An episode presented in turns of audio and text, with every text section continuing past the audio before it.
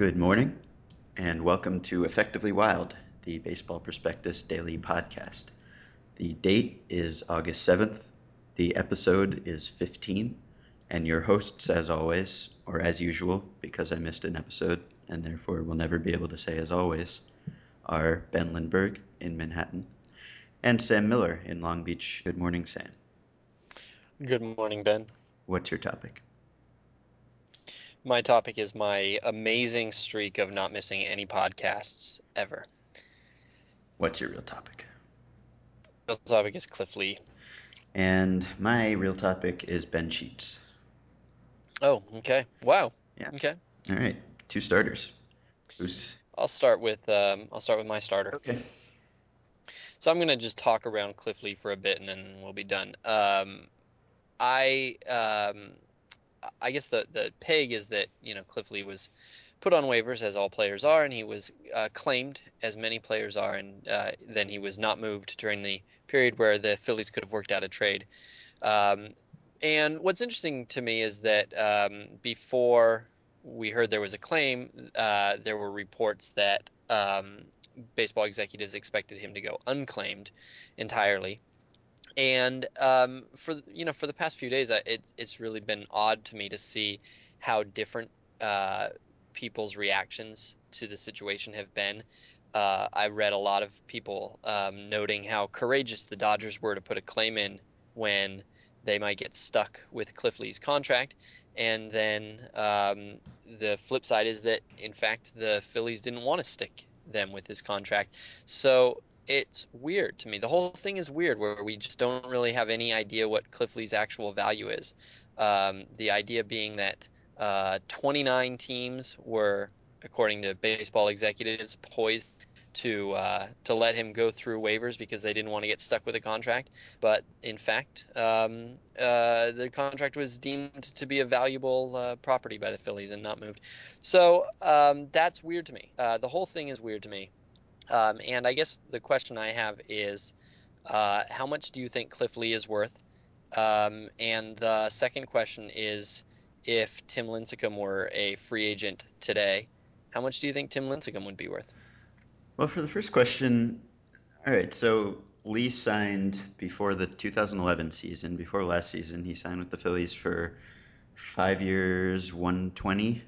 So he's 125, I think 125, but maybe 120, but yes. Okay. And and a, and a vesting option that seems likely to. Okay, Vest. so he's signed through 2015 with that vesting option for 2016, and it seems to me that he hasn't.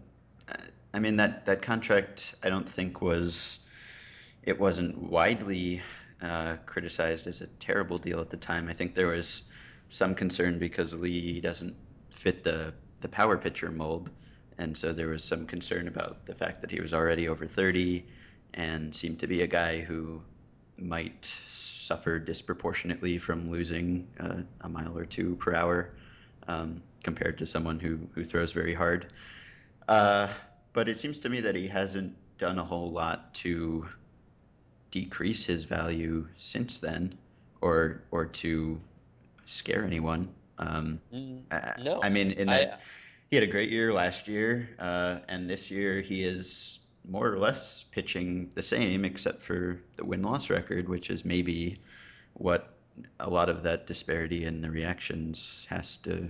I mean, maybe you can trace it to what how people feel about win loss record, and the people who are seeing that he's two and six and think he's having a terrible year, um, maybe would think that it would be a risk to claim him.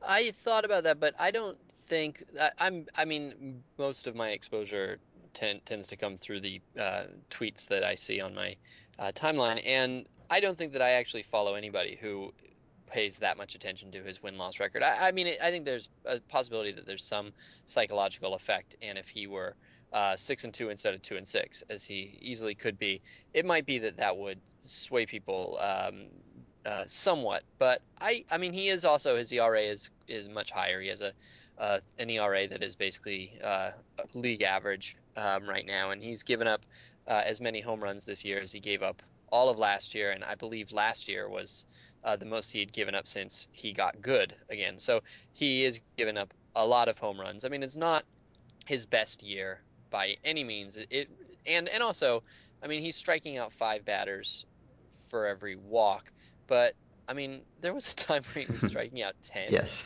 uh, which is one of the great joys of my life. And um, he doesn't, you know, he doesn't quite do that. But like you say, he's he's actually pitching quite on the surface quite similarly to the way that he pitched last year. Last year was a, an exceptional season, um, a Cy Young caliber season, and um, and uh, I I mean I agree. I think that when he signed that contract, far from being criticized, uh, as, as I recall, the, the phrase that came up a lot was that Cliff Lee had left money on the table. He Right, because there was all that talk about a seven-year deal, and then he ended up sending signing for five, maybe six. Yeah, there was a there was a uh, there was an article by Forbes at the beginning of that offseason that predicted he was going to get six years and 200 million, which is uh, kind of crazy. But I mean, since then we've seen, uh, uh, particularly in the last uh, few months, um, or maybe the last eight months or so, it, it seems to me that we've seen um, signs definitely pointing towards salary inflation. Yeah, Um, and uh, I I don't know. I mean, to me, the taking Cliff Lee's deal and cutting it. I mean, yes, you're getting now the four the four last years of the deal instead of the you know, instead of the, the the the younger years of the deal. But four years for a pitcher of Lee's caliber to me seems like a steal. I'm surprised that um, I'm surprised that there weren't 20 teams that put in claims for that contract. yeah. Um, I I mean, 25 million a year for the next three years. Those are the guaranteed years. Doesn't seem like a stretch, really, um, given what some other guys have gone for annually on longer term deals. And I, I mean, I, it certainly seems like it would be within the, the Dodgers' means the way they're spending these days and, and with the money that they seem to have. It, it doesn't seem like making that kind of commitment would be a, a rash thing for them to do. Since he signed that deal, he's been uh, better than Cole Hamels, who just signed a $144 million extension, and better than Matt Cain, who just signed a $112 million extension. Um, and um, so, Yeah. you know, Of course, he's several years older, but yes, I, I think he's not that. that much older, though. I mean, he is several years older, but he's only 33. hmm And I've completely avoided your Tim Lincecum question. We'll just make it real quick. If I mean, we'll do lightning round Oh, if you okay. can. What do you what do you think you would get? I If you accept, I mean, if he accepted the biggest offer, if he wasn't out looking for a, a pillow contract. uh, uh, I think the maximum length of the deal of the offer that he would get now would be considerably shorter than it would have been at the start of the season, say. Um, I can't imagine a team going more than, man, four years for him right now. Um, and maybe looking to do uh, kind of a, a higher dollar value, but even so, I, I can't see him getting to like the, the $20 million level, certainly, given all the doubts about his season now. Uh, I mean, four years and 65. Okay, that's a good. That's fine. I, I haven't put any thought into this. My first instinct was five and and 90, but uh, that's uh, that seems high. Um, I could see it happening, but I don't know. It'd be an interesting question for, um, I don't know, Goldstein to do one of his GM Yes. columns. All right, um, let's talk about yours. okay, so Ben Sheets uh, is a pitcher who is making almost no money this year. Uh, he's making, we don't know the exact terms, I don't think they've been released, but the Braves have said that it's just over the minimum or, or pretty close to the minimum. He worked out for a bunch of teams in March and no one was interested. Uh, he was coming off Tommy John surgery after getting hurt pitching for Oakland in 2010.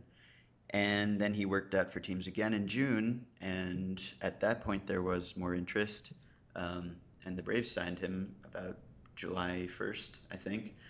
And so he pitched today. Uh, it was his fifth start, and he has a 1.41 ERA in uh, 32 innings. Um, so the Braves have probably already gotten their money's worth at this point. Uh, And he didn't strike out a batter. he did not strike out a batter. Um, and so that was part of what I wanted to talk about is that I'm not sure I'm buying this really.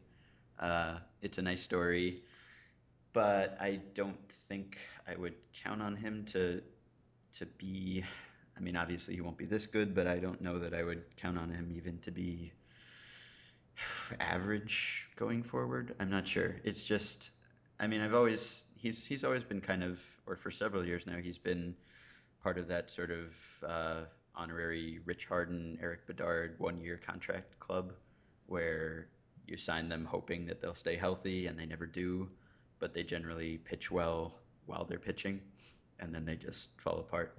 Um, now he's, I mean, the ERA looks great, but there's just, and he's not a crazy low BABIP guy or anything, but he his fastball's down, which is understandable. He hasn't pitched in a while, but uh, still he's he's only throwing, and he's sitting around 90, averaging around 90 these days, and uh, his strikeout rate is down, and he But well, it's down now. It wasn't before this start. right, uh, and He was at about a strike per inning before this. Yeah, he's not walking anyone. He's he's got about he's walking about two batters per nine, and yet his first pitch strike percentage is well below average.